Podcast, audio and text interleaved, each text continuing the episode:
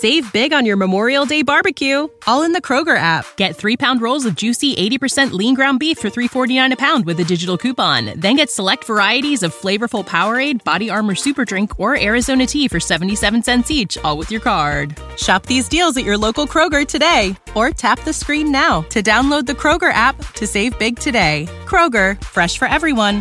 Prices and product availability subject to change. Restrictions apply. See site for details.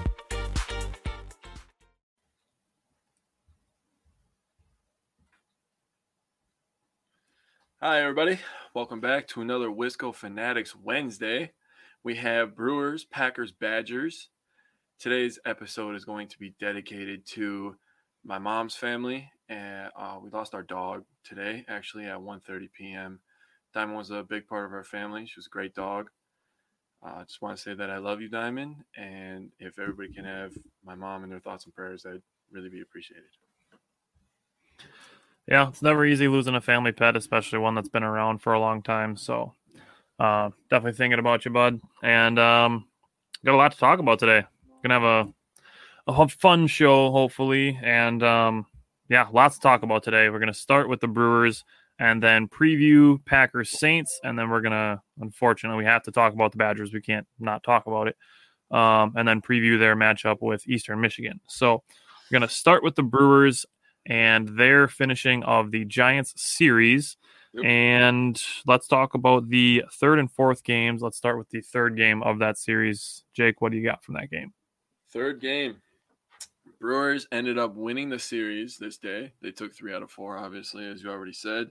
The third game was a bullpen day. Uh, Anderson, Strickland, Topa, Norris, Boxberger, Cousins, and Hader all pitched in this game.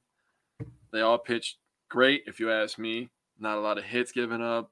Not a lot of really not that many walks. I mean, there's a couple, but on a bullpen day, you kind of expect something like that. Uh, Hader had one walk, but at three Ks. I swear to God, he does that almost every time. He just strikes everybody out, and he's just. I forget how skinny he is every time I see him. You know, because I went to the game the other day and he was walking on the field because we got there pretty early, and I was like, God, that guy's so skinny. How's he just throw so hard? It's crazy. Um, no, it was a it was a good day for the Brewers. Uh, Lorenzo Cain, especially, uh, two RBI single, and he had a homer later in that day. Uh, so Brewers ended up winning that game five to two. So it was a it was there was this felt like a playoff series, you know. Brewers took three out of four, so that gives gives us a lot of confidence as Brewers fans going into the postseason. For sure, yeah, this was definitely a like a playoff preview type series. Um, it's kind of an up and down game. The Giants jumped out to a 2-0 lead, and the Brewers tied it 2-2 and ended up winning 5-2. Um, I'll say my dogs are upstairs fighting right now, so I can hear that. um, so I want to give a quick shout out to Brett Anderson, who is uh, a trooper for taking a, a, line drive off the shoulder and staying in to finish the inning. Uh, we talked about it last week how it's unfortunate that Brett Anderson had some really solid pitching outings, but you just can't stay healthy. Then he's finally back pitching again, and he takes a line drive off the shoulder, and now he's day to day with a shoulder contusion. So just kind of unlucky there, but mm-hmm. showing off again how useful having a guy like Hunter Strickland is, who can come in out of the bullpen and give you multiple innings. Um, and Justin Topa, uh, I wanted to talk about him. It's it's a really big bummer for Justin Topa. He ended up back on the 60 day injured list, and it was another elbow injury. So Justin Topa's already had two Tommy John surgeries, and now he has another elbow injury. Uh, if it ends up being another Tommy John situation, it could end up being, you know, a potential career-ending injury, which would really suck. Um, Topa's definitely struggled this year. It's well documented. Obviously, Brewers Facebook jumps out right away and says, "Why is he even on the team?" Not knowing that last year he was pretty solid in the limited innings that he gave, and he can hit 97 with his fastball. It's like he's he's got potential, um, and he showed it at times. It just didn't really didn't really come back for him this year. Um, that being said, Boxberger, Jake Cousins, you mentioned Josh Hader already, all scoreless. Jace on base with two more hits, and um, it was encouraging to see John Norris have a scoreless inning against the Giants. Uh, it was encouraging to see him have a good outing against a good team. You know, it's not like we're playing the Cubs or uh, or the Pirates or something like that, where you know you can't just say John Norris had a, a good game against a bad team. He had a good game against a good team, so that is encouraging. Um, James is in the comments already talking about Packers Saints. We're gonna get there, but we're gonna Stick- talk about the Brewers around, first. James. Stick around. I got something for you. Uh, all right, let's move into the last game of this series, the YouTube game, and let's talk about the fourth game of that series. Yeah, uh, Eric Lauer had a great outing. Didn't up getting end up getting the win, which really really sucks. Yeah, But seven innings, three hits, uh, four Ks. He pitched great, man. Um, on the day that Devin Williams received his, you know, kind of award for reliever of the month, hmm he pitches two thirds and gives up four runs. I mean, this was a one-one game going into the eighth inning, and you know they scored a run. The Giants ended up scoring a run before this, but then Estrada hits a three-run homer for the Giants, and that was really the end of the game right there when Estrada launched that ball. But this was their only loss during this series, so you know you take it with a grain of salt and you kind of just move on to the next series, which is exactly what the Brewers did. You know. Yeah, and that's that's the big takeaway is the Brewers took three out of four from the Giants in San Francisco. Yeah. Um, I will say, yeah, as far as the YouTube thing is concerned, um, I actually enjoyed the broadcast. Um, it seemed a little more like vibrant, like they had a bright green dot for the ball locator. Um, they put some more stats and stuff on there. It just looked a little more modern as far as the, um, you know, the broadcast is concerned. Um, I heard a lot of complaints that they were talking almost exclusively about the Giants during the YouTube game, but they were in San Francisco and they had a bunch of former Giants in the booth and stuff like that. So I'm I'm wondering if that's part of how that went. Um, but the cool thing with the YouTube games is you can choose to click on uh, the home or the away audio, so you could listen to Brewers radio while watching the game on YouTube. So that's kind of cool. Um, it'd be I'd be interested to see more games on YouTube in the future. Um, I think that's kind of a cool thing. If, Um, if you're gonna listen to one radio, it's definitely the Brewers. Uecker is Oh, the yeah. Hundred percent. oh yeah. No debate. we're gonna we're gonna talk about a cool Brewers call in a little bit here. Um, you mentioned Lauer; he had really good outing. The only thing that hurt him was literally the first pitch of the game. Yeah. The first pitch of the game got launched for a homer, and after that, he really settled in, pitched well. Uh, the Devin Williams thing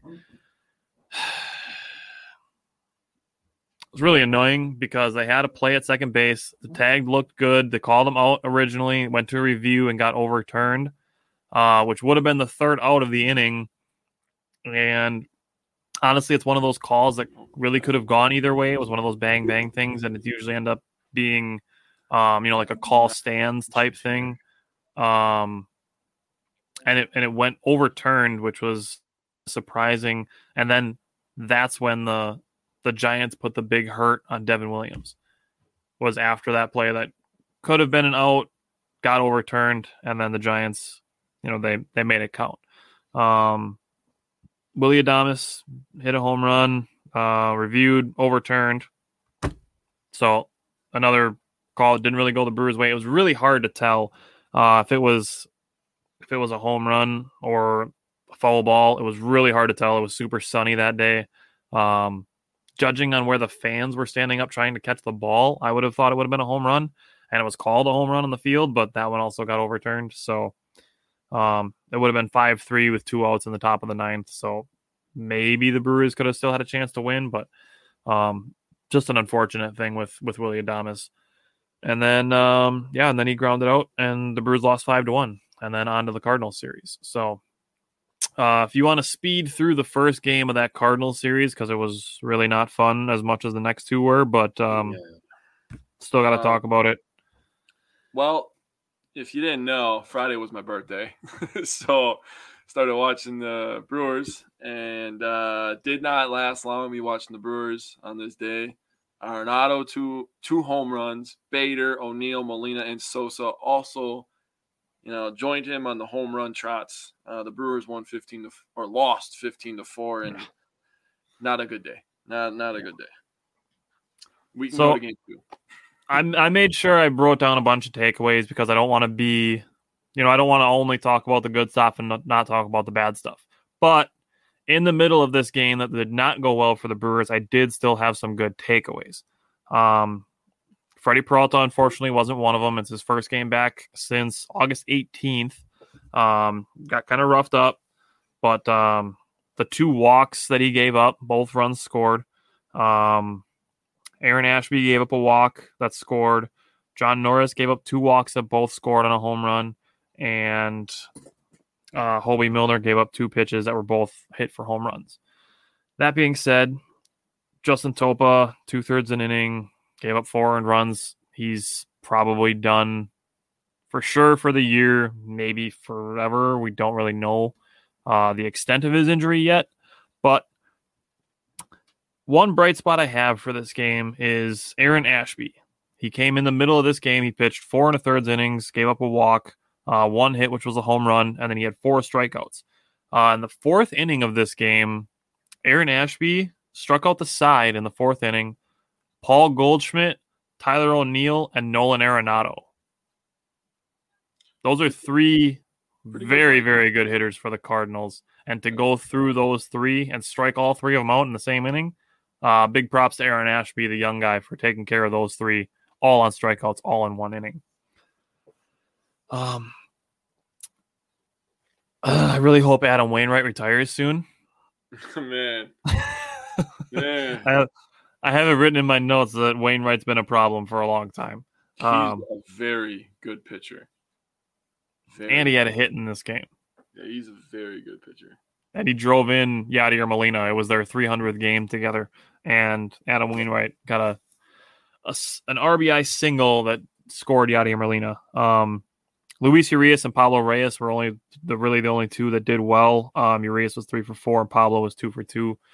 Um, yeah, not a lot of silver linings, but Aaron Ashby pitching pretty solid, and Urias and Pablo hitting well are the the two silver linings that I took from that game. So let's talk about game two. Uh, much better situation and uh, kind of Yeah. glossed a little bit of the sting of the Badgers loss on Saturday night. So let's talk about game two of that Cardinal series. Yeah, wait till we get to that. I got some shit to say. So we're gonna talk Brewers right now, though. So Adrian Houser, uh, complete game shutout, man. Uh, I know you know. You were the first to tell me because I had to go to bed. I was exhausted from work that day. Um, but he only needed four runs. Um, got got the job done. They the Brewers stopped scoring in the second inning. So I mean, there's that.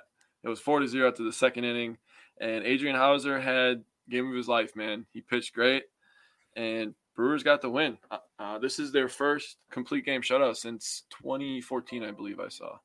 2014 or 2015. Kyle Lohse. Ah. See, always teaching me names. Here we go.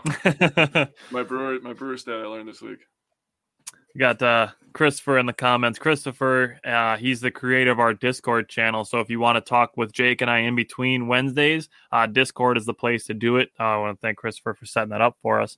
Uh, he's in the comments saying the Cardinals actually have it in their contract with Wainwright that he has to legally die three times before he'll be let go. Until then, get the shock paddles out. You know, I could see Yadier Molina having had that same uh, clause in his contract because it seems like he keeps getting re-upped for one year, two year deals, and then it'll be like, is this going to be the year that he retires? Nope, one more go, and he's going to have the farewell tour next year. So uh, that's where they're at with with Wainwright and Yadier Molina. Um, so you mentioned it already. First complete game shutout since 2014. First complete game period since 2017. Jimmy Nelson was the last one to do it. Um, only took him 101 pitches to get it done. Yeah. And we're going to talk about Eric Lauer when we get to last night's game, and I'm going to kind of make some comparisons here. But um, he's only the seventh pitcher. This is a seventh pitching appearance for the Brewers to have recorded an out in the eighth inning. So the Brewers have some great pitching, and you know about Brandon Woodruff, you know about Corbin Burnes, you know about Freddie Peralta, and then the Cardinals are like, finally, we don't have to face one of those threes, and then you get shut out by Adrian Hauser. Oh, and then there's uh, Eric Lauer also. And we're going to talk a little bit more about Eric Lauer when we get into last night's game, but um, this was a much better situation for the Brewers than the 15 to 4 loss. Uh, Luis Urias leadoff home run. Willy Adames was three for three. Uh, the six, seven, eight hitters were all getting hits and and uh, manufacturing runs. Um, so that's what you want to see out of the bottom of the order. Um, listening to uh, Adrian Houser talk to talk with Sophia Minnaert after the game, he said his strategy was talking about throwing first pitch strikes. So he, I don't know how many batters he faced, but um, well, he gave up three hits, no walks, so he would have faced a total of 30 batters. He had 25 first pitch strikes. That helps. That helps. So getting ahead in the counts, and that's the thing that kept his pitch count down is getting ahead in counts, uh, getting guys into pitchers counts basically, and having to either chase a bad pitch, get struck out because he did finish with seven strikeouts in this game, or just getting guys to to roll out on not great pitches.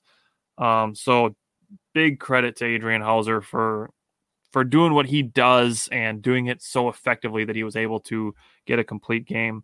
Um, so he had 101 pitches. How many pitches do you think he threw for strikes if you had to guess? It's a lot. I'm to say 82. 82 is close. He had 76 strikes out of 101 pitches. Um, he gave a lot of credit to Luke Maile for calling a good game behind the plate. And so credit to Luke Maile for coming back to this roster with Manny Pina on the 10 day injured list and calling a complete game shutout to go with Adrian Houser. So, um, big credit to those two. That was uh, great news to hear. A great way to bounce back, not only after the Badgers losing, but also after getting beat 15 to 4 on Friday night. And then, uh, how, how do you go from hitting six homers to getting shut out? My God. I mean, yeah, spread out, spread the wealth a little bit. This is this is textbook reason for why I say run differential can be a misleading stat. Yep. Because the Brewers outscored 15 to 8 in two games, and they complete game shutout one of them and lost 15 to 4 on the other. So it's a you know, it's a misleading stat, um, especially in a small sample size. But uh you were at the third game, so I'm gonna let you talk first about this one too. Yeah. And uh, let's talk about the third game of this series. And I have some annoying things to say about this one as well as good things. So kick it off. Yeah. Uh, yeah, I went to the game. Uh, we had a guy's day. It was uh, myself, my stepson, my dad, and my father in law. Uh, it was my father in law. He's actually from LA. I don't know if I've ever mentioned this, but he's a big Rams fan, big Dodgers fan. Um, I know, boo, Dodgers. Yeah, um, yeah. He he likes what he likes. He's from LA. He picks his hometown teams but um, it was his first baseball game in 40 years. So I thought that was a crazy stat I needed to say. Wow. Yeah, his first baseball game in 40 years. Uh, but this game was was crazy, man. First of all, took forever. It was the longest baseball game ever. It was a long game, um, especially with a eight year old that get, that gets bored after 20 minutes. So you sit through a four hour baseball game. Pretty pretty intense. Um, but yeah, this this was crazy. Uh, it was actually Reyes' birthday on Sunday. Yep. You didn't know, and he hit a homer in his first at bat on his birthday. So that was pretty pretty cool. Um, he was on base four times. What'd you say? He was on base four times. He had two hits and two walks. Oh right, he he played a great game. Um, but you know, being at this game, yep, I did. He was good. Um, the eighth inning, you know, if you watch this game, the eighth inning, the, the Brewers had the bases loaded with one out in the bottom of the eighth, and they ended up, ah, oh, man, I'm still mad at Rowdy Tellez. You know, both sides were having a hard time finding the strike zone. And Tellez, I think he swung at ball four twice. I think the last two pitches of his at bat were ball four. And then you you come up with Christian Yelich, you know, because he didn't start. He didn't he played one at bat. And he comes in, he absolutely rips one. It's gonna go right down the right field line, right towards us. We said in section 104 and just a great play by Goldschmidt, man. That was a great catch. And then you know yeah. everybody's kind of sitting there because you know the the Cardinals were up five to one. You know for you know they scored in the uh, top of the seventh and scored three runs. You know before that, and you're kind of sitting there and you're like, oh man, like the Cardinals fans are celebrating, and you know after that catch by Goldschmidt, they all they all were high fiving and stuff. And I looked at my dad and I was like, man, imagine celebrating you losing the division by 12 games. but all, obviously, you know what happens. We get to the ninth inning. Uh, Jackie Bradley Jr. decides to hit a baseball for once in his life.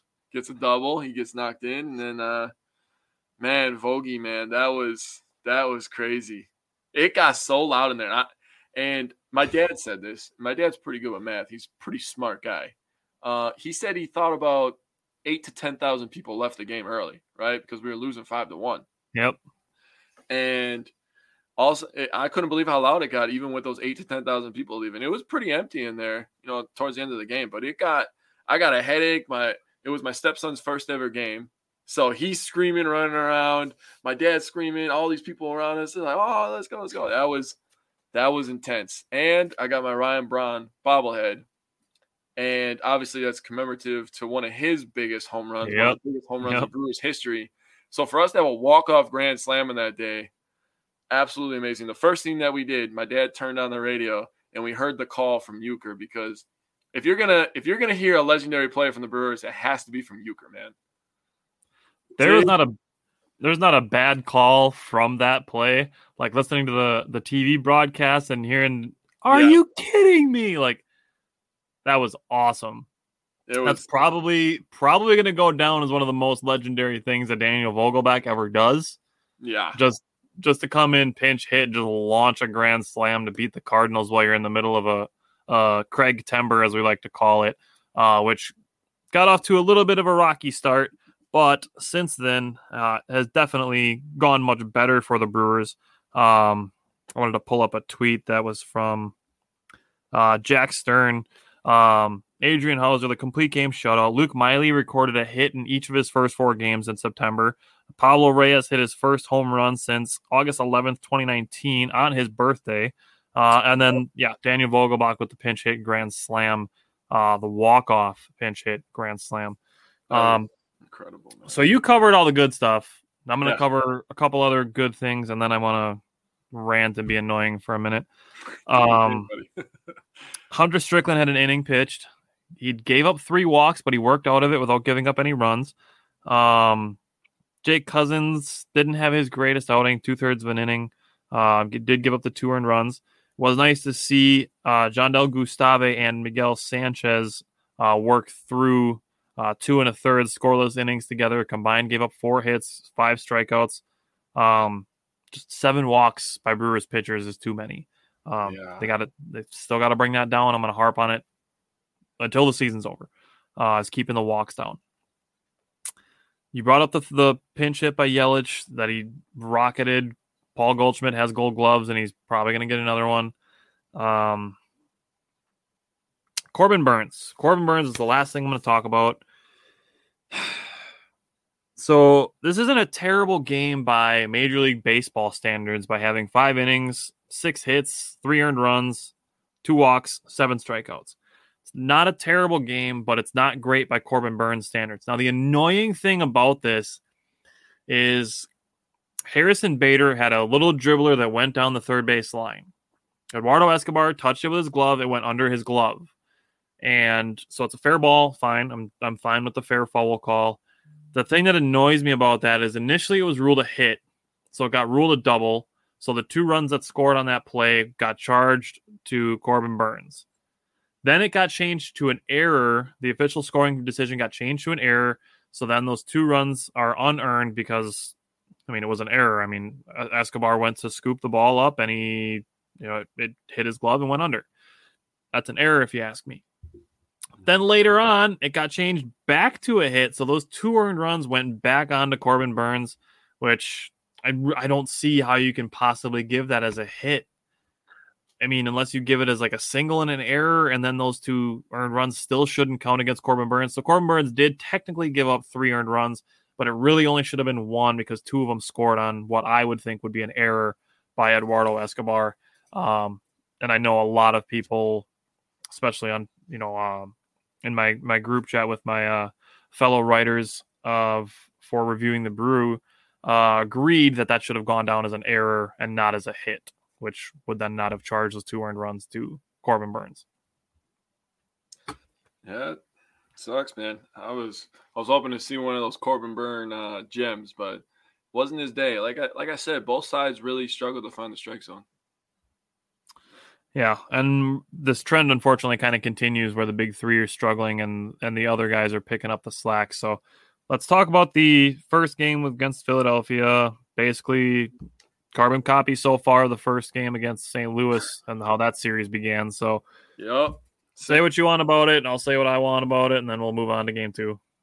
Again, another game, first game of the series against a team wearing red where they gave up six homers. Uh, Miller with two, Harper, Galeras, Segura, McCutchen, they all homered. Um, terrible game, throwaway game. Is what it is. It, there's 162 games in baseball. We've said this before. You have days like this. The Brewers have Yeah. had a lot of games where they just get pounded. It is what it is, man. I mean, you just got to turn around and win the series is what you got to do. So that's what I'm looking for for the Brewers. I mean, like I said, yeah, it's basically the same as the St. Louis series. If you can turn around from a bad loss and win the next two and still win the series, um, I'll take it. Um, Woodruff, six innings, nine hits, one walk, four earned runs, six strikeouts. Kind of just a meh kind of game from Woodruff. he um, three of the home runs. Yeah. Um, Brent Suter had a scoreless inning. Brad Boxberger. Now, this is where the whole knee jerk reaction thing it needs to go. Brad Boxberger got roughed up in this game. He gave up, I think, four earned runs. And if you had to just just guess, just throw out a, a number for how many days you think it's been since Brad Boxberger gave up an earned run. I'll say 20. 29. It's pretty Brad Boxberger had not given up an earned run since August 8th before that game. And to go back before that, the previous time that he gave up an earned run was July 17th. See, and the thing is, Wisconsin fans are annoying. So right away they were like, "Oh, Boxberger sucks." Da, da, da, da, da. hmm It's, the Yeah. sa- it's the same thing we get with Pat Connaughton and Khris Middleton with the Bucks. It's the same thing we get, man. And on the Packers, everybody right away when MVS drops one pass, Yes, yep. it's like, "Oh, he sucks. Let's cut him." Oh, he has two catches for 100 yards and a touchdown. Oh, let's not remember that. Let's not remember the two catches for 100 yards. Oh my god. Sometimes I yeah, yeah, I'm just going to leave it at that. That's Anyways. that's why I will always the the whole like I said, the knee jerk thing, it's gotta go away. Yeah, man. It's, like he had one bad outing and and the fact that it's always the the 0 to a 100 is so fast on the bad that it's not equal on the good like yeah when it's good it's like oh you got lucky or whatever like we're going to talk about this with Eric Lauer in a minute here it's the same thing like you have to go back 19 appearances giving up two earned runs in those 19 appearances it's pretty damn good. often in high level or uh, high leverage situations where he's pitching in the seventh inning of close games, because we've talked about where you go from seven, eight, nine with Boxberger, Williams, and Hader, Yup. which you mentioned already. Devin Williams was reliever of the month for August. Um, he had 14 innings pitched, oh, gave up nine hits, no earned runs, and 22 strikeouts. Like Boxberger and Devin Williams are very good pitchers. Like they're not going to be a hundred percent perfect a hundred percent of the time, but they've been damn close. So put a little respect on on Brad Boxberger and Devin Williams because they are very good pitchers. Um, John Norris is an okay pitcher. Honestly, I don't think he's going to make the postseason roster. Um, and then Luke Maile, the catcher, uh, pitched an inning, gave up two hits and an earned run. Um, as far as batting goes, Christian Yelich was two for four, and that was about it. So if you're ready to move on to the second game of that series, I am too. Yeah. Uh, second game was much better because we had the double digit runs and they had the zero runs. so Brewers won 10 0. Uh, Yelly, two RBIs. Escobar, three RBIs. Wong, two RBIs. And Garcia with a monster two run shot, 423 feet. And here's where we're going to talk about Eric Lauer. Eric Lauer, seven innings, zero earned runs, five Ks. Over the last two outings, I'm going to let Tyler extend these stats because Tyler Oh, likes yeah. to go deep, deep, deep, right? I'm going the last two outings from Eric Lauer 14 innings pitched, seven hits, one earned run, nine Ks, two walks. You get that out of your number five starter, you win a lot of goddamn baseball games. That's all I'm going to say. And you already we already talked about Adrian Houser. You Yeah. face the number four starter and you get complete game shutout against the Cardinals, who are a team still trying to get into the wild card. I mean, Yeah. that sucks if you're an opposing baseball team. And then Eric Lauer coming into this game since June 27th across 51 and a third innings has a 210 ERA. Brewers can pitch, baby. That's what gives them a chance.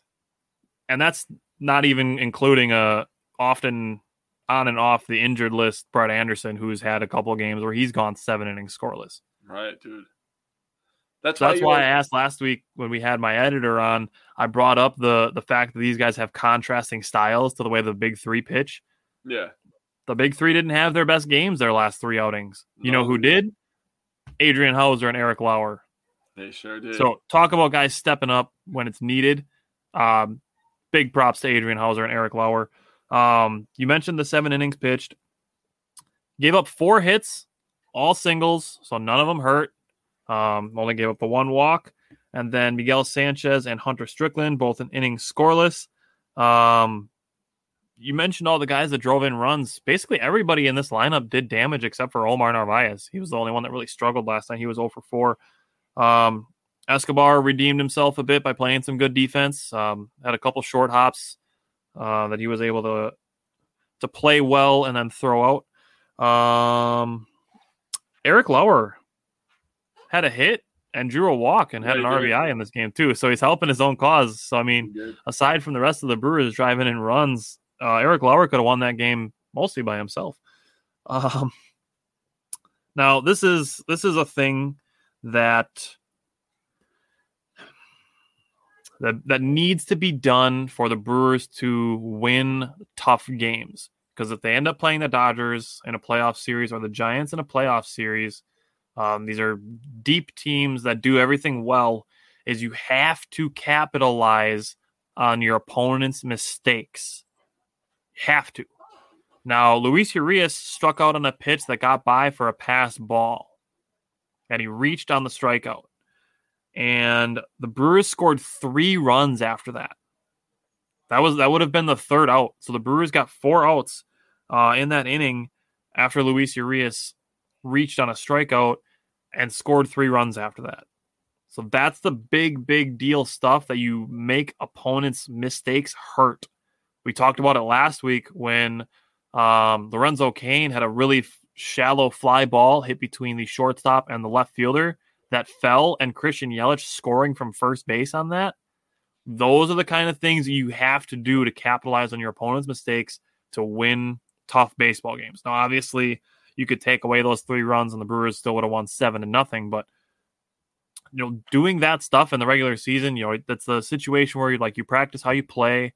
So doing that stuff in the regular season, it's going to have you prepared for the postseason. So, um, I don't know about you, man, but I'm ready for playoff baseball. I I'm ready for playoff baseball too. And the thing about this Brewers team is they never give up, man. I mean, Sunday's game, obviously, they scored five of their six runs in the ninth. Uh, they had bases loaded in the eighth, like I said, so they could have just they could have been like, oh, that was our chance, and they could have gave up. And there's been a number of games. I mean, they play well on the road, they pitch well. This Brewers team is is ready, and just like basketball, it's it's Dodgers and Brewers. We're gonna. I'm real. I'm waiting for that. I mean, I'm excited for playoff baseball in general. But I'm really, really looking forward to Dodgers and Brewers. That is going to be some high quality baseball, man. That's going to be yeah, good. And, and you said it last week. You brought it up was a good point that that's going to be similar to the Bucks Nets series. That yeah. whoever wins between Dodgers and Brewers is winning the World Series, and I that's, agree. hundred percent, man. Um, Brewer, Brewers have enough. A lot of people, all the media, you know, they're they're counting us out, but you know, the Bucks went and did it, and everybody wants to talk about how injuries, injuries, injuries. We lost Giannis for a few games. We could have easily lost a couple of games to the Hawks. That's a real possibility. Yeah. You know, we could have shot bad on the road, and then we could have the Hawks could have played amazing, you know, in our house. But yeah, that's not what happened. It's time to uh, Milwaukee to shock the world again, I think. And then yeah. we talk about we talk about some football. When we get to the Badgers, I'm gonna I'm gonna have a little rant to say, but we'll wait we'll wait for that because I'm, I'm a lot of babies. We'll stick we'll stick to being happy with our professional teams. Yeah, a lot, a lot of babies. That's all I'm going to say. um, so I did mention Eduardo Escobar playing good defense. He did drive in the three runs, so um, kind of redeemed himself a little bit for some of his miscues on uh, on Sunday. And then we mentioned it already. Eric Lauer and Adrian Houser.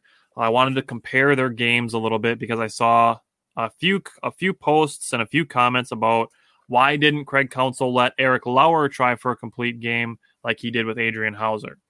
And Adrian Houser pitched a complete game on 101 pitches. Eric Lauer went through the seventh inning on 87. So he wasn't getting through two more innings on 14 pitches. Likely. It's possible, but I would say it's unlikely. Now, the last the last few starts, Eric Lauer has been very good. I would say if you get five innings with Lauer in minimal, you know, earned runs, like you're happy with that. So getting seven innings from Eric Lauer is already above and beyond what you're hoping to get out of him. And like 87 pitches. That's that's where the Brewers, the 90 pitch range is where they start to cut guys off. And a guy like Eric Lauer, whose leash isn't as long with this Brewers team yet, um, is going to get cut off around that 90 that 90 pitch mark. So be happy with Eric Lauer's seven scoreless. Don't get greedy, and just be happy with that he pitched well. Um, I'm going to bring this up because it's been a much maligned trade with the Brewers sending Trent Grisham and Zach Davies to the Padres for Luis Urias and Eric Lauer. Um, gonna go ahead and say that, that that trade has worked itself into favor for the Brewers. Luis Urias is leading the team in games played. Um, I wrote an article last week, top five underrated players, underrated heroes of 2021. Luis Urias was number one, and Eric Lauer, we we just mentioned it. He's been dealing, and he's been he's been doing really really good for a, a five hole pitcher, and his now 210 ERA since the end of June. Um, I mean, you can't you can't ask anything more from Eric Lauer, and Luis Urias has reined in his errors that he had early in the season, so he's doing better. He's hitting well. He's showing some pop. I think he's up to 19 home runs now, um, and he's and he's super utility. He's playing three positions on defense wherever Craig Counsell needs him. Um, speaking of defense, um, I'm pretty sure I mentioned it already, but I'm going to say it again that I believe that Kolten Wong is going to win the second base gold glove. You know, I, just, I didn't want to rant, but I'm going to rant. I am pissed that we didn't get to see a lot of cool players start. Like, Avi didn't start when I went, Yelich, uh, Wong. I mean, there's been a ton of players. There was a ton of players we didn't get to see. Like, we saw we saw Avi and Yelich getting at bat. I didn't get to see the swag master Kolten Wong, man. That kind of made me mad, but well, he was on the paternity list. He had a baby. Did you hear what his baby's name yeah, was? I know. I saw it. Yeah. Tell, tell the world. Tell the world what his baby's name is. I don't know if it's. I'm pretty sure it's gonna be Keha, but it's Cash Keha. Yeah, that's that's fire. Straight cash, homie. that's a that's a badass name. His name is Cash Keha Wong. That's awesome. Um, his wife was putting him on on blast on Twitter a little bit because he was watching the game on his iPad while she was like mid delivery. So she was giving him some shit on Twitter for that, which was uh, which was funny. But um, yeah, congrats to Kolten Wong for adding to the family. Yeah, congrats, man. No, all right, the title back and add uh, add to the fan base's family. That's what I want. Yeah, stick it to the Cardinals too. Thanks for uh, thanks for letting us have Kolten Wong. He's been a a stud for us. Yeah, appreciate it. Thank you. He he is our Jrue Holiday, as Tyler pointed out. All right. So last thing I want to mention: uh, Manny Piña, Brett Anderson, Willy Adames, all on the ten day injured list. Obviously, Eduardo Escobar was back. Uh, still don't have a timetable on Tyrone Taylor. It'd be nice to have him back and maybe play JBJ a little bit less, but um, all in all, all things considered, I really have no complaints about the Brewers in the last week. Yeah, me either. I mean, a little bit here and there, but we'll be all right. Well, I think I think uh, like you and me, I think the Brewers are ready for playoff baseball, man. I agree. All right, you ready to talk Packers? You know, man, I love baseball. I love basketball, but football is my goddamn happy place. It's been it's been my escape in my life forever. So yes, I am ready to talk Packers football. All right, our first Packers preview since January. Uh, let's kick it off. Let's talk about the Packers defense versus the Saints offense. And when we're done talking offense versus defense and previewing this game, we're going to give some bold, super bold predictions for this 2021 22 Packers season. So let's talk about defense versus Saints offense, and I will let you start it off. So we already know how to attack this Saints offense. They don't have Drew Brees anymore, so they're not going to do that dink and dunk stuff. With Jameis Winston, he's got a big arm. I really, really expect them to take some deep shots. Also, for this game, they don't have slant boy, so there's not going to be nothing underneath. They're they have a couple tight ends on injured injured list. They have two wide receivers. I forgot the other one's name, but they also uh, obviously Michael Thomas is out, and then they have three corners who are two are questionable, one is out. So starting corner is out, and two others are questionable. So this is all lining up for the Packers to have a very good week one. With that being said, the way to attack them, stack the box. You got to take Alvin Kamara out of the game. Callaway, that, that's probably it. Um, some, that's nice. I like that, Tim. Um, you could show that, show that one. That little. Uh, yeah, yeah. Like Tim's in the comments, but the uh, put the middle finger to the Saints. Ah, logo. it is Trufant. Cody's right. It is Trufant. Trufant's questionable. So, yeah. outside of that, the way to attack this Saints offense is to take Kamara out of the game. He's a receiver. He's a running back. Me and you have talked about it. He's the he's the number two dual threat running back in the league, and that's yeah. not taking anything away from him. It's just CMC's just that guy. He's just that yeah. level. You know. Oh yeah. Alvin yep. Kamara is great too. I'm not trying to take yep. anything away from him. He had that long run on us last year. I think tackling is going to be a lot better, and I think I think the Packers are going to get after him a little bit. I am when we talk about offense our offense versus their defense. I'm going to give my score prediction because I wrote down a score prediction, and I have some big time offensive predictions for us in this game because I think I think it's going to be a fun week one for us Packers fans. By the way, I wanted to say congratulations, America, because tomorrow football is back. Even though it is Tom Brady versus the Cowboys, which is quite annoying. frankly the most annoying thing in football, Tom Brady and Cowboys. Outside of that, football's back and it's the best time of the year. Tyler? Your turn, buddy. All right. So basically, same thing. Uh, the Packers have to key on Alvin Kamara. You take him away, and then you basically have a turnover. Jameis Winston trying to target one healthy wide receiver in Marquez Callaway. Um, he doesn't have doesn't sound like he's going to have Adam Trautman, the the leading tight end going into this game. Um, I couldn't find any recent updates. Uh, the most recent update I could find about Adam Trautman was um, from like that, like the last week of August, saying he was going to be out one to three weeks, and they were unsure if he was going to be ready for week one. So that being said, the only other guy that he's going to really be looking to throw to is Alvin Kamara. Do you have something um, you want to say? Yeah, uh, James, that is false because I just looked it up on ESPN. Actually, I looked up the injury reports for every team, and the Saints have a pretty long list of injured and questionable players for this game. And Trufant is definitely one of them. He is questionable. All right. So that being said, um, you put Jaire Alexander on Marquez Callaway, and then you put seven or eight guys in the box to um, keep all eyes on Kamara. Honestly, if I if I were Joe Barry, who I'm excited to see what he does, um, I'm excited to see what he does with his defense. I would I would consider putting a linebacker spy on Alvin Kamara basically on every play. So I'm gonna I wanted to do this. I was waiting for this. This is why I picked defense first. And I didn't tell you before the show. So we all picked breakout players for the Packers in our chat that we're in, cheese curds. Yep. I picked Krys Barnes. I think Barnes is going to take a huge he's, step this year. He's going to um, have the green dot. He he showed the instincts last year. He has the quarter or the linebacker whisper, like you've been saying. I want to know if you had to pick somebody on this defense to be a breakout player, who would it be? It's Darnell Savage for me.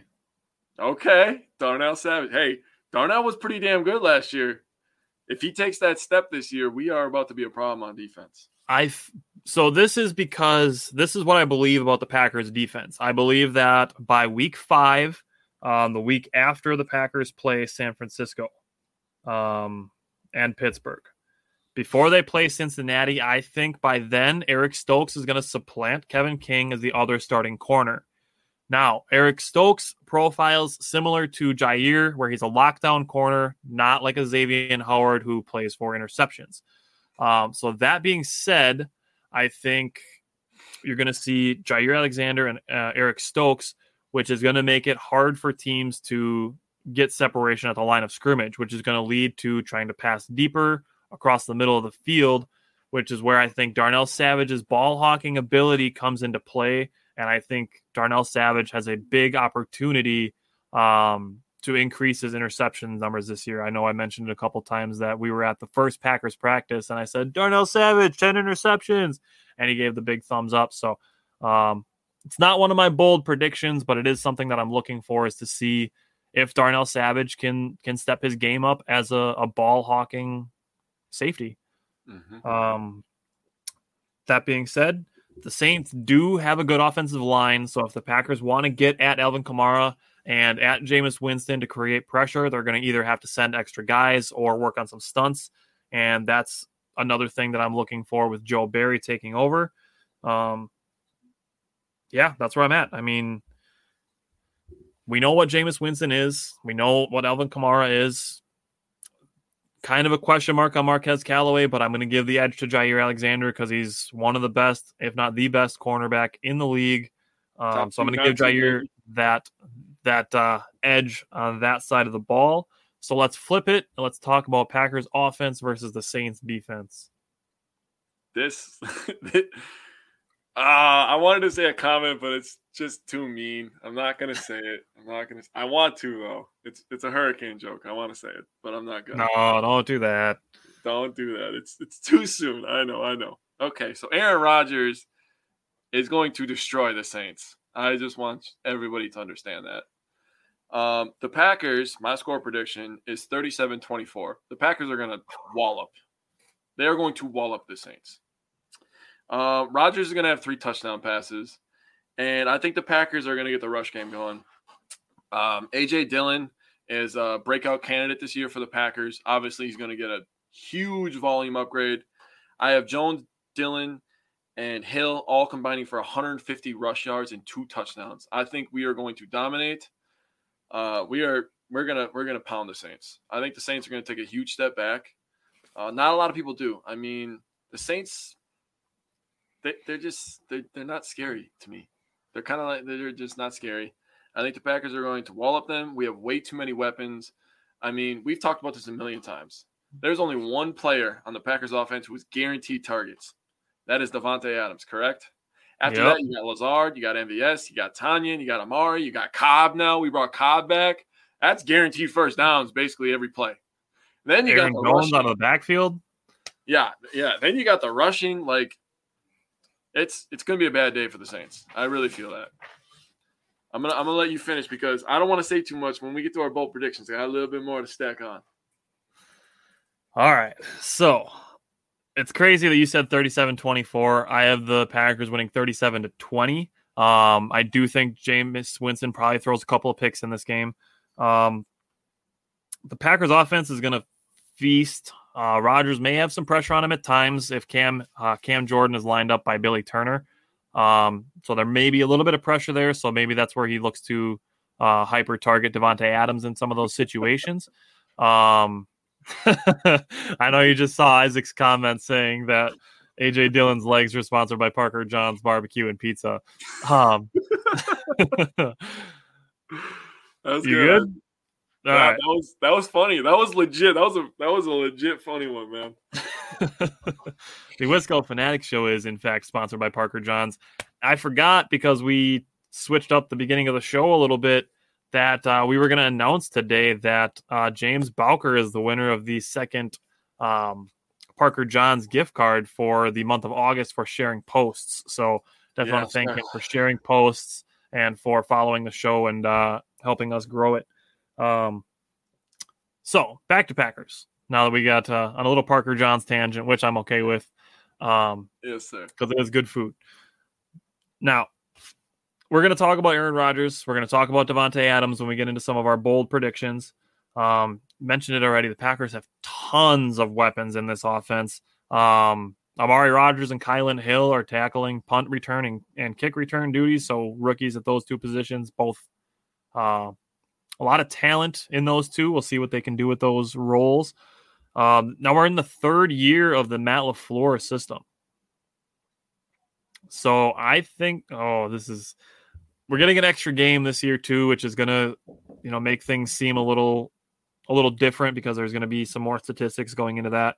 Um, the Saints defense, they give up more points at home than they do on the road. Wow. Last year they gave up 23 points on the road or uh, at home and 17 points on the road. Our 37 we slapped on them last year definitely helped with that. So the Saints last year gave up 24 points or more eight times and held teams to 10 points or less five times. So Dude, keep going. And then I got that, something that, to that to me says that their defense is decent. It's not good. It's not great. It's not terrible. They have some good players.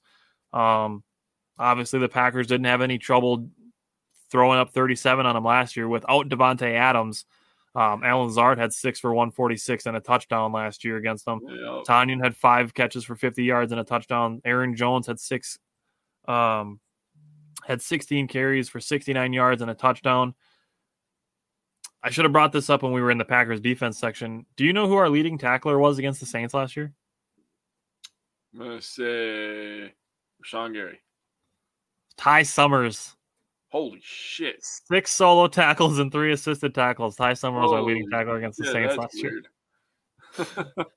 Um, yeah, Rodgers last year against the Saints, 21 for 32, 283 yards and three touchdowns. A lot of the Saints defense is very similar to what it was. So there's no there's nobody new and scary on the Saints defense. So I really think this is going to be a very similar game to last year.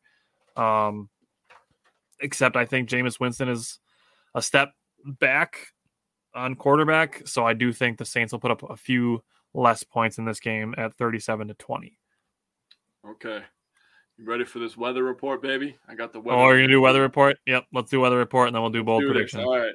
So, brought to you by AccuWeather, Jake's oh, weather. Oh, we report. we should get them as a sponsor for this segment. we should, I might, I might have to I might have to send them an email. I, dude, I love looking up the weather now.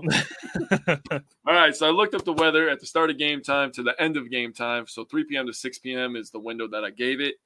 At the start of the game, it's going to be 89 degrees. Real feel on the field is going to be 100. It's going to be hot. yeah. At 4, it'll be 87. Real feel 96. 5, 85 and 91. 6, 82 and 87. There is a 47% chance of precipitation, and the air quality is said to be poor. So when I was looking up the weather, there was a quote today. I looked up at on Big Packer Instagram. I love that Instagram. Anybody, if you want to keep up to date uh, by the second to your Packer news, follow him. Um, I've actually reached out to him about coming on the show, and I've got a little bit of a response. So he's pretty popular guy. He, he had Aaron Rodgers, you know, you know, follow him twice and put him on his story. So he's he's pretty big.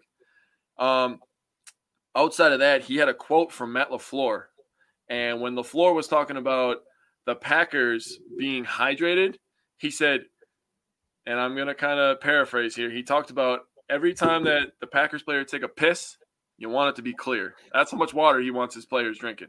It's gonna be hot.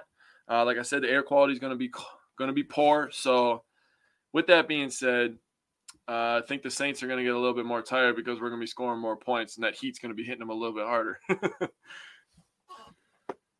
All right. You ready to get bold? I was born to be bold, baby. All right, let's get bold. Let's start with your number three bold prediction for this season. Ooh. Hey, buckle up. These are good. It's gonna get bold. This is this is uh spicy bold predictions that we have here. Have your milk candy. All right. Yeah, hit it. My hit it. number three is the Packers are going to trade for Courtland Sutton. Now, if you don't know, Courtland Sutton is a very good young wide receiver for the Denver Broncos. Uh, Denver Broncos are loaded on pretty much everything outside of quarterback. So, Courtland Sutton, last year of his contract, uh, Jerry Jeudy's look biting at his heels. They got Hamler over there. They got Tim a lot of good players. Um, I have. Oh, he said, "Ooh, bold." Yeah, I He said. "Ooh, bold." Yep. Uh, oh, just wait, Isaac. This is only number comment. three for both of us. Yeah, uh, this is going to go against your last comment, Isaac. But I think the Packers are going to trade Allen Lazard and a fourth rounder for Courtland Sutton because I think the Broncos they're not going to be high in their division. They'll probably be last, honestly. And the Packers are obviously, you know, there's been last dance vibes. I mean, this is it, it sounds like win or go home season for us right now. And Courtland Sutton is a guy that could put this offense from really, really good to great. So I think the Packers are going to be all in. GM Rodgers is going to be, you know, telling Goody what to do. And I think Courtland Sutton could find his way in green and gold this year. Okay. I can I can see the path for that. So like we have these these predictions are pretty bold, but we have thoughts and reasons and ways we can see these things happening. So All right. My bold prediction, my third bold prediction, this is the least bold of my three, is that the Packers cut Tyler Lancaster.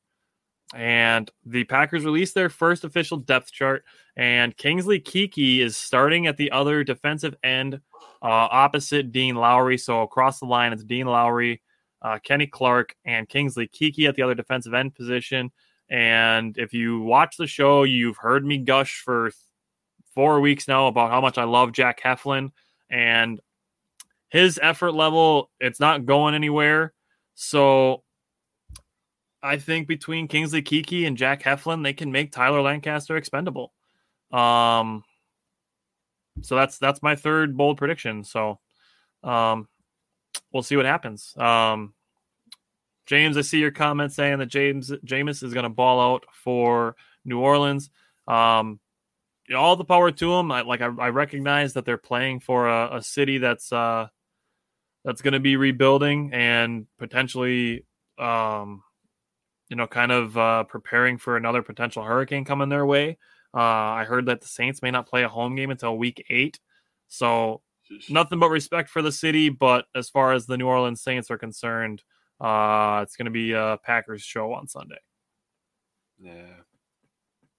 All right. Man. Jake, let's get your second bold prediction. All right. Here it is. All right. So, Packers defense, I have them finishing top five, and Za'Darius Smith is going to lead the league in sacks this year. My number for Za'Darius Smith to lead the league is 18 and a half. Uh, the last three years, sack leader in 2018, it was 20 with Donald. 2019, it was uh, God damn, I forgot his name. It was 19 and a half. Shaq Barrett. Sorry about that. And then last year it was TJ Watt with 15. So 18 and a half is kind of in that little middle area. And I think Z's a, a guy that could do it. Tyler took the words out of my mouth before. Part of my reasoning is because I think we're going to get better pass coverage. I'm expecting, you know, Darnell Savage make a step up. I'm expecting cornerback number two to be much better. And we already know what Jaire is. He's top two, not two. And with that being said, I think the Packers are going to score a lot of points, and it's going to put Z in a position to really get after the quarterback. Gary's going to be applying the pressure on the other side. Uh, Packers defense top five, Z leading the league in sacks. Watch out for it, everybody. If we get that, who, then the Buccaneers are in trouble. I don't care who they brought back. All right. So my number two bold prediction is that Aaron Jones has a career high in receptions and I'm going to set it at 65 to make it bold. Um, he had 49 receptions in 2019, 40, 47 receptions last year, and Jamaal Williams in those two years had 39 and 31. Now, those receptions are going to go somewhere. They could go to MVS or Lazard or Tar- uh, Tonyan or Deguara. Hill, maybe. But I do think Kylin Hill is going to get a chunk of those, but AJ Dillon, the second running back, is not a pass catcher. He's a lay the thunder kind of guy. Um, so he's not going to be vulturing some of those receiving opportunities uh, that Aaron Jones is going to have. So that's 39 and 31 receptions across the last two years, average of 35 receptions that are going to go somewhere. And there's 17 games this year as well. So that factors into my my thought there, and that's why I went with a number of 65 um, not just to say he's going to have 50 receptions because he was already within one and three of that his last two years. So I set the bar pretty high for Aaron Jones at 65 receptions. I do believe he's the third best dual threat running back in the NFL after McCaffrey and Kamara. Um, who knows? He could end up with more than that, depending on how LaFleur uses him and how effective guys like AJ Dillon and Kylin Hill are. If Aaron Jones is having a nuts game and and Dillon and Hill are having trouble getting going, and he sticks with the hot hand and sticks with Aaron Jones throughout an entire game instead of giving him series rest in the second and third quarters. Um, Aaron Jones could have a big season and could potentially eclipse 65 receptions, especially with that 17th game this year. So uh, that is my second bold prediction: is career high receptions for Aaron Jones. So, give me your number one bold prediction, Jake. Let's get bold. All right, baby. Number one is Packers make the Super Bowl, and Rodgers wins back-to-back MVPs. Um, Packers, you know, they trade for a Courtland Sutton. We already have a Davante Adams. If Aaron Jones is out there catching 65 passes and running for, you know, over a thousand, 1300 like he always does, Packers are going to make the Super Bowl. They're going to have a top five defense. Z's going to lead the league. And the Packers are going to be the third team in Wisconsin to bring home a title. So I'm very excited. I can't wait. Uh, football is easily my favorite sport. And this is very sad, but I like Packers football more than I like most of my family members. So Sundays are very important to me. All right, we got Isaac in the comments with the fire emoji. Isaac, if you think that one's bold and spicy, oh man, here comes my number one. I gave you guys a warning in the group chat that I had a spicy number one bold prediction coming. Here it is. 17 games this year. I think Aaron Rodgers is going to break the 50 touchdown mark. And with that, Davante Adams is going to break Randy Moss's 23 touchdown season record. Um, saw it last year in 14 and a half games. Davante Adams racked up 18 touchdowns. So potentially having three and a half more games this year, or you know, three more games this year, um, and how heavily featured Davante is going to be, how trustworthy he is with Aaron Rodgers, and with my thought that Rodgers is going to have 50 touchdowns, I think Davante Adams has a good shot to break uh, Randy Moss's 23 touchdown season that he had with the Patriots. Now everybody's watching this. And they're like, "Why isn't Jake responding?" Tyler told me before the show, and I flipped out for a good minute. That's crazy. It, oh, man. By the way, I wanted to say in uh, the Wisco Fanatics League, if this happens, Josh is going to win the league, and everybody else is playing for second. Yeah, Josh, the Packer expert, is in the uh, Wisco Fanatics Fantasy Football League. He has Aaron Rodgers and Davante Adams, so um, it'll be a bittersweet thing because I won't win the Wisco Fanatics Fantasy Football League, but I will come back to this in uh, January and be like, I said this, it happened, I called it. Also, but, Isaac, I'm still mad you ruined my chance to get both of them. I hate you. Not really, but god damn it. Why did you take Rodgers so early? All right, we'll have Josh, the Packer expert, back. We'll have to see what he thinks of our bold predictions and maybe get some from him uh, if he's available to join us next week. But all right. So, so we got to move from pro football to college football, and we got to talk about the Badgers. So you said you got some some ranting and raving to do about this. So let's let's get it over with, and let's do the Badgers versus Penn State recap. Yeah. God. Yeah. That's how I feel. That's how I feel right now. What the hell happened? I did a lot of these Just throw my hands up and just really. Yeah. Really? Uh, that game was one of those games where my girlfriend had to leave me alone for a few minutes because I was pissed. I was pissed. After that fumble on the freaking one yard line, one I was yard like, line. I was like, what the hell are they doing, bro? They're literally just handing the game to Penn State. Literally. Penn State did not beat us. They they did technically, but the Badgers beat themselves. That's how I really feel. Yeah, I agree. So let's get down to it. For anybody who didn't watch, the Badgers lost 16 to 10. Uh, Mertz was 22 of 37 for 185 yards and two interceptions. And Mellusi was 31 for 121 and one touchdown. Here we go. So I broke down the first downs, third down, fourth down, rushing, and passing yards. Oh, I got into it, man. I was looking All at right. how did we lose this game? First downs, Penn State had 12. They had one by rush, eight by pass, and two by penalty. The Badgers had 29 first downs, 17 by rush, nine by pass, three by penalty. So we more than doubled them, uh, damn near tripled them in first downs. Third downs, Penn State was 3 of 13.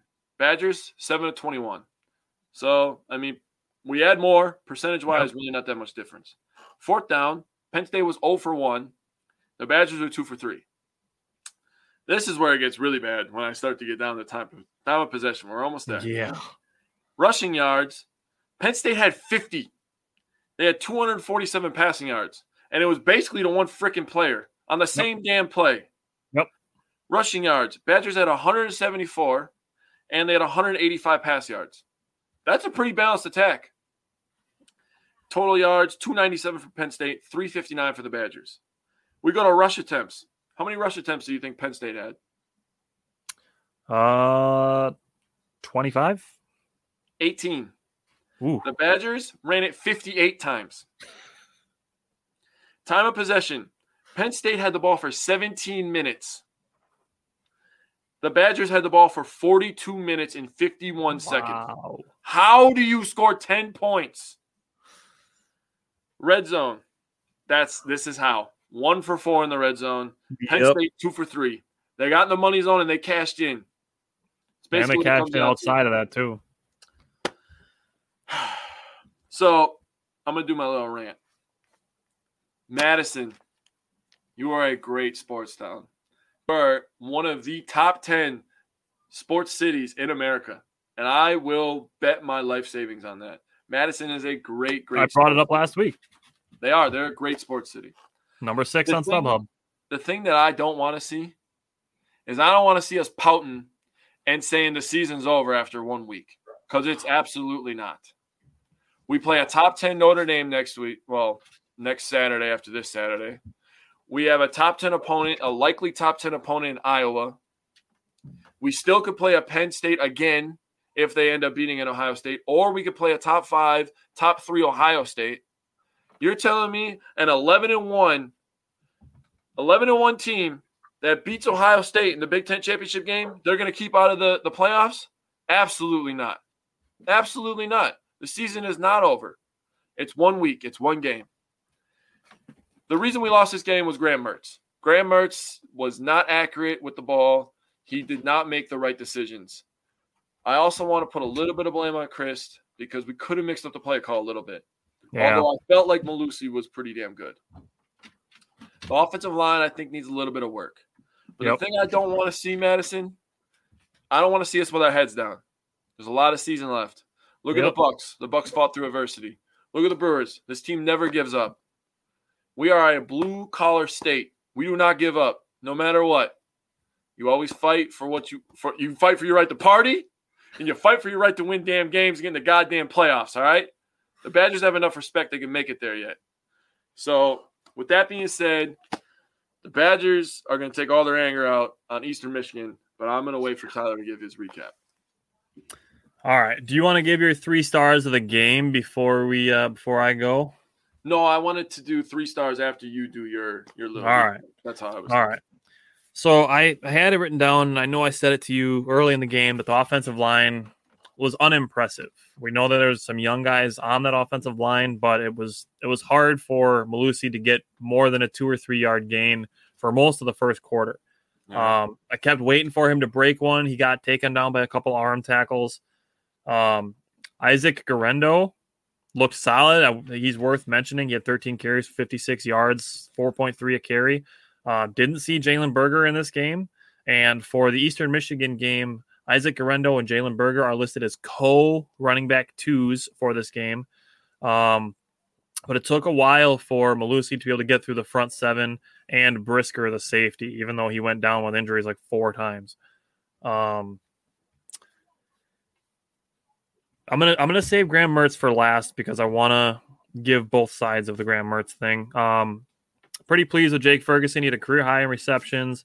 Um, I liked seeing they ran like a tight end screen for Jake Ferguson. They let some of the big guys get out in front of him, and they had him set up like right on the other side of the offensive line, and they ran a tight end screen for Jake Ferguson, and he got like eight yards out of it. Um, Yeah. so I liked that play. I like I like that play call. I would like to see more of that. Um, they ran two wide receiver screens for Kendric Pryor. Um, I mean, they worked out all right, um, but they got to get Kendric Pryor more involved. Uh, Danny Davis had a great game. He was eight catches for 99 yards. Um, had a very, very nice toe tap catch on the sideline. That was a beautiful throw and catch. Um, and then Chimere Dike had a nice pitch and catch for nine yards. Had an end around on a third and two that he took for ten yards. We know what we have in Chez Mellusi. We saw some good things from Isaac Guerendo. We know what we have in Jalen Berger. There are talented players all over this offense. There's good wide receivers. There's a good tight end. There's good running backs. We we've seen Graham Mertz be able to do good things as a quarterback. This Yeah. offense, like you said, Paul Chryst he's got to mix up the play calls a little bit. Run some play action. See if Graham Mertz can throw on the move. You know, do some things like that. Uh, get him out of the pocket, get him moving around a little bit. Um, shake some of the rust off. You know, uh, get him some some quick attack throws so he can build some confidence. You know, kind of like when you talk about you know getting some layups to see the ball go through the basket to build your confidence. Get Graham Mertz some easy, quick throws, build up his confidence. You know, see him see him moving the chains. Um, They, they, they call those long handoffs. Nothing wrong with that. Nothing Yeah, wrong with that, man. and you got you have guys like Kendric Pryor and Danny Davis that can do electric things with the ball. They're both very fast. hey, we, we we have never really used our running backs in the passing game. Might not be a bad idea. Let's let's get Chez out in some space on a, on a linebacker and see if he can shake a defender. You know, instead They of like to- tackles. They like to run with fullbacks, but what if you what if you split back behind Graham Mertz, Chez Mellusi, and Isaac Guerendo, Nothing wrong with that. Yeah, and you run up you run a play action running back screen out of that? yeah. I mean, it's worth a try. I mean, it was not very creative play calling on Saturday, No, and and pretty straightforward. and then shooting yourself in the foot on top of that uh, makes it hard to win. And that's you know you get into that situation where you're at the goal line, and the only thing you can't do is turn the ball over, and you fumble the ball. Like that, you just can't do that. Yeah, Mertz had two interceptions and two fumbles. He only lost one of the fumbles, but Right. obviously he recovered that second fumble. But that's inexcusable. So I like I like this offense, and I like Graham Mertz. We saw we saw it last year against Illinois. He was twenty for twenty one in a game. So Graham Mertz, he has the talent. He made some really really nice throws in this game, like at least three really nice throws. He also made several really bad throws, and he didn't take time to get through some of his progressions. I still don't like- understand how he missed that wide receiver Dike down the middle to win the game. I have no idea how he missed that throw. He threw it high, man. And I've, I mean, I talked to my dad about it, and I, I've seen other people say he had to put air under it because there was a linebacker. Okay, so just drop that baby in. Why can't you drop that baby in? You don't have to rocket it over everybody's face. Drop that baby in the bucket, you know? That's next level. That's NFL quarterback throw right there. and that's that's the situation where maybe the pressure that the Penn State front seven, who deserves respect in this discussion, was getting pressure. If he's feeling that pressure early and he's you know like oh I got to get rid of the ball so I don't get sacked, and then he's only looking at one receiver and like oh I got to throw it before I get sacked, that's a young quarterback type thing. So that's something that he's got to work through. So I'm looking forward to seeing what happens in the second game against Eastern Michigan to see what Graham Mertz can do against a team that's going to be overmatched. Like the Badgers are going to win this one by a lot. But as far as the Badgers defense is concerned, um, Penn State's offense took advantage of the Badgers' aggressiveness uh, several times, and Scott Nelson is the guiltiest party. Um, he bit super hard on pump fakes that allowed Jahan Dotson to get behind him at least three times. Um, and like I said, just over aggressive led to those situations. Um, and that's you know you've talked about it where Scott Nelson is more of a a thumping safety than a a ball hawking safety, and that got him into trouble. He was playing more more like a linebacker, trying to play like a linebacker more than being a safety. And as a safety, you just can't let guys get behind you. yeah. Just can't let that happen. He's a box safety for sure. Like he could have had a pick early in the game, but in the first quarter, but he was really looking to separate that guy from his face. That's all I know. and I and I like Scott Nelson for that, but you know that's the that's the part of the mental game where you got to know when to do that. I agree. And then the other safety, I think is I don't know what his first name is. I forgot to look it up. It's Torchio. He there was two missed tackles that he had. Both could have been behind the line of scrimmage on screen plays. Yep. If he makes those tackles, they stall some Penn State drives, and it's possibly still a 10-10 game. And then the Badgers don't have to score a touchdown to win that game, and they can just bleed the clock out and kick a field goal and win 13 to 10. Something uh, like that. Their la- Penn State's last uh, touchdown drive, he missed the tackle on like a third and four, third and five, right on the left side, Mhm. and the running back ended up going up the sideline, and I was just like, that was the that was I mean Penn State was driving, they had momentum after that, they hurried up, and that was that was Yep. the game right there, that missed tackle, and that sucks. It shouldn't come down to that. It really shouldn't, especially when the Right. Badgers had that many opportunities to really. Really, cru- we we crushed them outside of the score. You know, the turnover, Yeah. And you you gave all the stats to back that up. Yeah. So that being said, let's let's get some stars from this game, um, and then let's move on. All right, so my first star, I gave it to Mellusi. Um, it's his first game, new team, didn't have a lot of room to make plays. Like you said, he got hit up by some some arm tackles. There's a couple times he got tackled by his own guys. I mean, Yeah.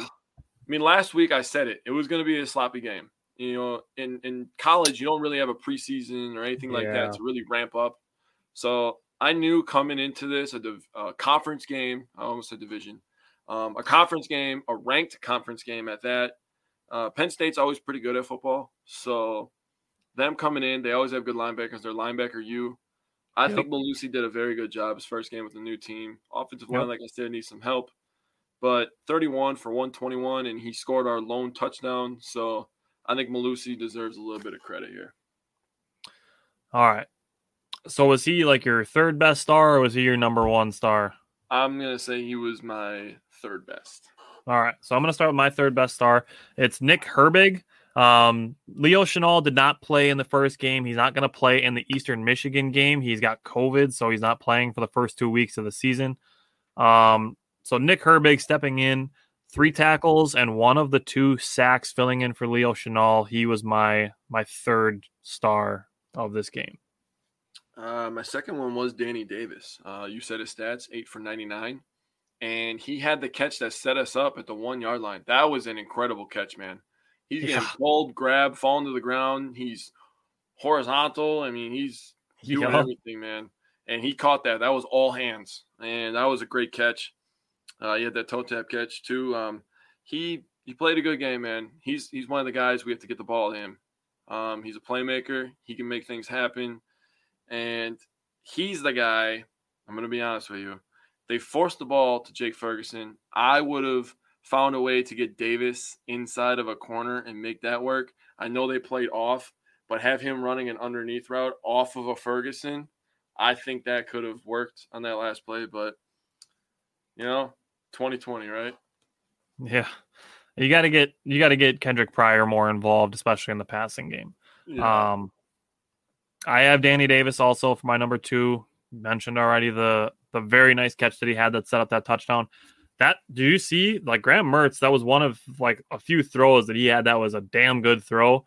Hit Yeah. Danny Davis right in the hands, like pulled his hands back when he caught it. So like that was a just a bullet pass. Danny Davis made a great play to get the first down. Um, and then that toe tap catch, he just got that left toe down. That was a very, very nice throw by Graham Mertz. Really only putting it where his receiver can get it, and Danny Davis going and getting it. Yes, sir. Uh, my last one is Jack Sanborn. Um, he's the leader of this defense. He's an NFL linebacker. He will be Yep. NFL. His brother actually committed this last year too. He's He's a freshman, yep. Be a star. Um, Yep. He had a sack, two tackles for loss. Um, he had one tackle. This was in the third quarter, I believe, where it was just kind of just a nasty scrum of giant human beings old school Big Ten football. I, that's why I love Big Ten, man. It's just nasty and people pushing each other and they're humongous. And and uh, he goes in there and he gets low. He grabs the running back, wraps him up, and he just drives him to the ground. And I'm like, yeah, bro, that gets me fired up, and I want to hit somebody right now. Uh, Sanborn's awesome, man. I'm. I hope the Packers actually pick him up. To be completely honest with you, but we'll see what happens. I think he's going to be a good NFL linebacker. He's a great. He's a really good tackler. Yeah, and the Packers could use that. They've struggled with tackling, especially as far as the linebackers are concerned. We were week. just talking about the game against the Saints last year. That was probably their worst tackling performance of the year last year. I've I brought it up a bunch of times last year that it's bad when Adrian Amos and Jaire Alexander are our leading tacklers. Mm-hmm. Yeah, that's bad. So let's move on. It's going to be a brighter Saturday this week. I fully expect the Badgers to win this game by double digits. But before we do a score prediction, um, let's talk about Badgers versus Eastern Michigan. Okay, Badgers versus Eastern Michigan. Uh, it is going to be 87 degrees. I'm just gonna pop up with this weather. Oh, oh, I'll throw all right. Let me throw Jake's weather report back up there. Uh, it's going to be 87, which is weird because the rest of the week is going to be 70s, and then all of a sudden it's almost 90 degrees again. Uh, winds southwest at 10 to 15 miles an hour, so it's going to be a little windy, a little warm, and I believe I didn't I didn't write this down, but I believe the Badgers are favored by like 25 or 26 right now. I think it's I think it's 25 and a half is Yeah, something, okay, so probably 25 and something a like half. that. I have the Badgers winning by a whole hell of a lot. Me too. 45 to 6. Are you serious? Yes. You're you're a weirdo. I have 45 to 6.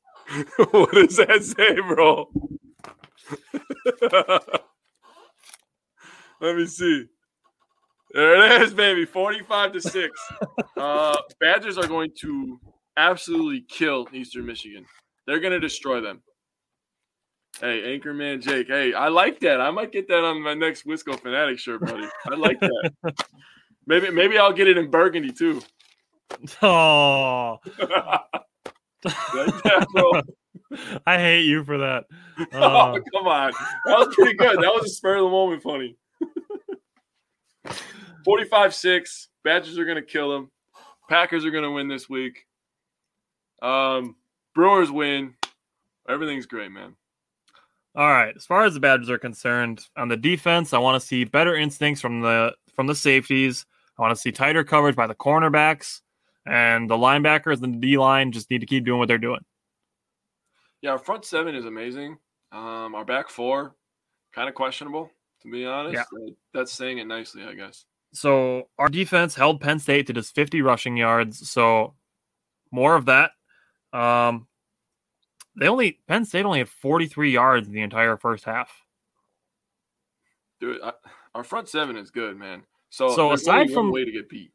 As- yeah, aside from the safeties biting up on you know pump fakes and stuff, um, the defense did what they had to do. Um, Eastern Michigan had two quarterbacks play last week. They had two solid running backs, but Eastern Michigan last week played St. Francis of Pennsylvania. Yeah. Um, So the Badgers defended the run better than the pass, anyways. So Eastern Michigan being a better rushing team than passing team already works into the Badgers' favor. Yep. Uh, as far as the offense is concerned, I want to see better um, chemistry between Graham Mertz and Chez Mellusi so they can figure out their handing off issues, the two fumbles, and then tripping on um, Mellusi tripping on Mertz's feet. Those those three plays don't happen, and the Badgers probably win that game easily. I 100% agree with that. So just cutting out mistakes that you can cut out. Um, and then let Graham Mertz use his weapons. That's this is on Paul Chryst more than it is on Graham Mertz. Is um, Graham Mertz only averaged five yards per pass. Ay, ay, ay. Let let him use his weapons. I mean, he's they have good weapons. Danny Davis, Kendric Pryor, Jake Ferguson, Chimere Dike. They have good weapons for Graham Mertz to use. Just got to mix up the play calling a little bit and get him some confidence going. Um, Teams stack the box against the Badgers, anyways. It'd be nice to stretch the damn field once in a while. yeah. Jesus. Um, and then the last things that I have, Chez Mellusi is the real deal. Uh, he's definitely the the lead running back for this team. And then I have written down again that Berger and Guerendo are listed as co running back twos for this game. My baby's losing it upstairs, if you can't tell. I actually can't. I can't hear that. Oh. Well, this might All be right. great then.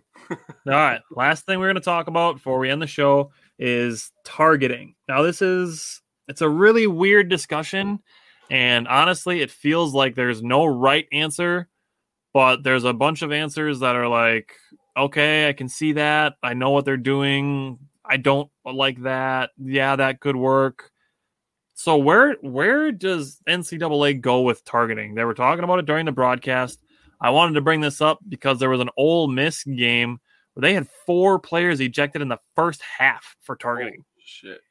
So I went and watched all of them. Um, three out of the four were legit guys leading with the top of their helmet, which is the stuff that you want to get rid of. But what does what does the NCAA do with targeting? I wanted to get your opinion on this. Well, I think the current rule is not what you do. I'll say that. Um, it's pretty crazy. The Penn State linebacker has to miss the first half of the next game, and he gets kicked out of the current game that he's in uh, after his first offense. That's pretty harsh to me. Um, 15 yards. I mean, I want to say that I agree with it because you know, a roughing or like a personal foul or like unnecessary roughness, like Yep. those are all 15 yard penalties. And Yep. I, I I could see that if you keep that in that category. I understand, you know, you know, being really big about player safety because the NFL is big about it too. And we Yep. don't we don't need CTE being a thing that they start doing research in college, you know. Right. Um, so I understand the player safety, but I don't know if the guy has to miss the next game. I think after, and I don't think he needs to get kicked out after the first offense either. I think after the second one, Yeah. you start. You, I mean, after the first one, give the bench a warning. Go talk to the coach if you want to. I mean, give them like their first, like, okay, hey, we're watching Yep. this now. We're we're watching for this. Yep. You know, the thing about the this one that happened against Penn State and Wisconsin is Mertz saw it coming. The Penn State linebacker saw it coming. They saw the collision coming. Mertz didn't go down, by the way. So I want people to understand that he is a truck. Okay, he took all of that, and Yeah, he was the on one standing up. Yeah. He took all of that, dude. And everybody's like, "Oh, he got lit up." Nah, bro, he's the one standing. Um, we make our boy strong around here. So outside of that, let's get back to the discussion. I'm gonna say that after the second one, that's maybe when you can start kicking them out. I think 15 yards is a fair penalty. Like I said, give them a warning after the first one and tell them that the refs are really watching for it. But I don't know if there's really a right or wrong way to handle it. But player safety has to be at the forefront of you know the refs' brains. yeah. Especially Sure did. and and football is a situation. Um, I don't want to get to a point where they make it like a 20 yard penalty. I think that's excessive. Um, you know, if you move from, you know, if it happens on the first play of a drive and you move from the 25 yard line to the 45 yard line, you're already in midfield. That's a that's a huge chunk of yardage. That's 20 yards is that's massive. Um, I, I agree with your idea of potentially making it a first offense is a warning, second offense is, is a potential ejection. Um, I also agree with you that he shouldn't have to sit out the first half of next game because it was something that happened in this game. Make it about this game, not about the next game. Yeah. Um, you know, maybe that's maybe that's a third, um, you know, a third measure. You know, if you go from a warning to an ejection for this game, and then if it happens a third time, you know, say in the first half of the or the second half of the next game, then make him sit out, you know, for a full game's worth of quarters. right. Um, but I mean, moving moving the penalty from a 15 yard penalty to a 20 yard penalty, I don't think is the answer. But they have to figure something out because the current rules don't deter players from doing it enough. yeah, I agree. There's still lots of players out there leading with their helmets, and that's why I wanted to bring up the Ole Miss game because I do think there was one where he where he went with his shoulder, but the helmets made contact, and the the defender can't account for what the uh, the ball carrier is going to do while they're making their move to make a tackle. Right. So that was really only one that I thought could be taken out. The other three were all straight leading with their helmets, trying to make tackles with their helmets. That's something that's got to go, um, especially when it becomes a helmet to helmet type hit, because that's like you said, it's going to be a CTE issue. Yeah. So they have to figure out something that is going to make players not do it, or it's just going to continue. And that's obviously a player safety thing that you don't want to continue to be an issue. So I don't know. Maybe they get weird and they try like a penalty kick situation. I don't know. Throw it out there. You get a, a 40 yard field goal for your second or third targeting offense in a game. And, you know, putting points on the board instead of disqualifying a player, that maybe is the deterrent to um to try to correct the things that you're doing wrong. Like I said, if that becomes, you know, you get a warning, then you get an ejection, and then if it happens again, like I said, make it a penalty kick of or something like that. You know, um, I realize it would slow the game down and it would, you know, be a big, a big deal, and it would be a very outside of football potential idea. But I mean, the NCAA they have to do something instead of kicking out four players in the first half of one game. Yeah, I agree. I don't know. Maybe maybe we can uh, put this out on social medias and see what people say about targeting and see if people have any other ideas and maybe we can revisit this next week or in the future. Um, our buddy Isaac said they threatened to draft you to the Lions. That's enough punishment. Uh, that would be a punishment, although, like it happens to some people. I mean, somebody's got to go to the Lions. You are guaranteed to never have a winning record. I mean, you you can cry in your Lamborghini though. Hey, hey, facts on that, buddy. Facts on that. Remember uh, Daniel Tosh talking about how uh, he talked about how money doesn't buy happiness. He's like, you ever you ever frowned on a jet ski? You ever been sad on a jet ski? That's exactly what you just said, just different words. I'm like, that's true. and then he's like, uh, how come nobody with a Lamborghini ever pulls up to me and is like, hey man, you want this car? Uh, he's like, it's probably probably wasted energy, but but yeah, I mean, you know, somebody's got to go to the Lions. You can get paid to go there. I mean, you can you can be good for somebody's fantasy football team like Marvin Jones has been in the past. So Yeah. I mean, you can do that, but you can you know you can play for a revolving door of coaches that are never good. So You could be a quarterback for the Bears for four years, and then everybody buys your jersey and says you're going to be the best, and then there you have a new quarterback. His early retirement. Go Bears, Steve. Steve, we're having you on one of the Bears weeks, man. You're coming on here and you're talking shop. Oh, dude. So I'm gonna spoil it a little bit, but uh, Matt Ramage said he's gonna come on the week before the Bears game. That's gonna be fun because Matt Ramage is definitely enjoys his trash talk. So that'll be a lot of fun. I'm looking forward to that week. Um, Steve, how am I hating? You guys literally get a new quarterback every four years. You are not uh, winning. Oh my god, Steve! I don't know if you woke up and bumped your head or something, but you ain't winning the North. Okay, telling you right now. I can, uh, I the Bears have a Bears have a tough matchup this week, and they play the Rams. That's gonna be tough. yeah, I can't, dude. NFL week, it, it NFL is back, and I got to watch the Cowboys and the Bears lose on national TV. It's gonna be awesome. so I'll throw that out there since we're on that discussion. Uh, me, you, and your dad have another pie bet going now. It's starting this week. Yep. It's not going to end until the end of the regular season, but um, Mike Glennon has a couple of jet skis because of the Bears. um, uh, Jake's dad, myself, and and Jake are doing uh, pick'ems every week. So Jake, the three of us are going to pick all of the NFL games every week, and at the end of the season, whoever has the least right is going to get a pie to the face. When we do our live show uh, at the Green Bay Parker Johns, Jake's dad is going to get a pie to the face that day for uh, the uh, hot dog eating contest pie bet, which I won. Jake was in the middle, and and uh, Jake's dad was the farthest away. I'm So- not getting a pie, so I feel like I won. You, yeah, the one time that you're not getting a pie, and the Badgers better beat Iowa so that Curtis can have one too. No, he's Um, getting two. Remember, he's getting two. That's Yeah, true. too. He said two. Yep. He's he's equaling us. Can't Yep. wait for that. All right. Do you have anything else before uh, we have a Brewers game and then Saturday the Badgers and Sunday we have Packers football again? You know, I always say this. I can't wait for Packers Bears week, but I don't want to say that because then like the season's gonna be gone because we don't play them till like later in the year. I think But, it's uh, week seven. Man, I I cannot wait. Yeah, I think what do we play It then? is week seven. Oh yeah. Oh, I got week six. I don't know. We play them. We play them like middle of the year, and then we play them really late in the year at Sunday Night Football. But no, it's uh, week seven. New Orleans, New Orleans, Detroit, San Francisco, Pittsburgh, Cincinnati, Chicago. All right. All right. I lied. Sorry. My bad.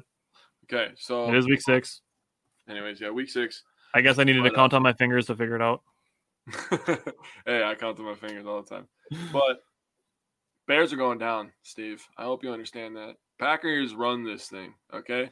And if you think just because Aaron's going to leave next year, that's going to give you the okay, we don't know what Fields is, okay? He's probably trash because he went to Ohio State. Screw them. And he's a bear. So double screw him. Steve, you're coming on our show. I still love you, Steve. You good dude, man. But I hate the Bears. All right, man. You got anything else? Nah, man. I'm excited. It's gonna be a good week. All right. Make sure you share the show. Um, we give away a $25 gift card to Parker Johns every month for people who share the show. Uh, join us on Discord so you can keep up with us in between Wednesdays. I want to thank Christopher for setting that up for us. And share the share the show, share the posts with uh, with your friends. And uh, we're gonna keep growing the Wisco Fanatics show and keep putting out new ideas. And uh, like we just mentioned, we're gonna have the live show coming up in the beginning of November. So that's gonna be a lot of fun. Looking forward to that.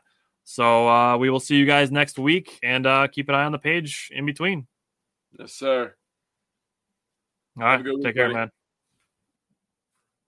Save big on your Memorial Day barbecue, all in the Kroger app. Get three pound rolls of juicy 80% lean ground beef for $3.49 a pound with a digital coupon. Then get select varieties of flavorful Powerade, Body Armor Super Drink, or Arizona tea for 77 cents each, all with your card. Shop these deals at your local Kroger today, or tap the screen now to download the Kroger app to save big today. Kroger, fresh for everyone.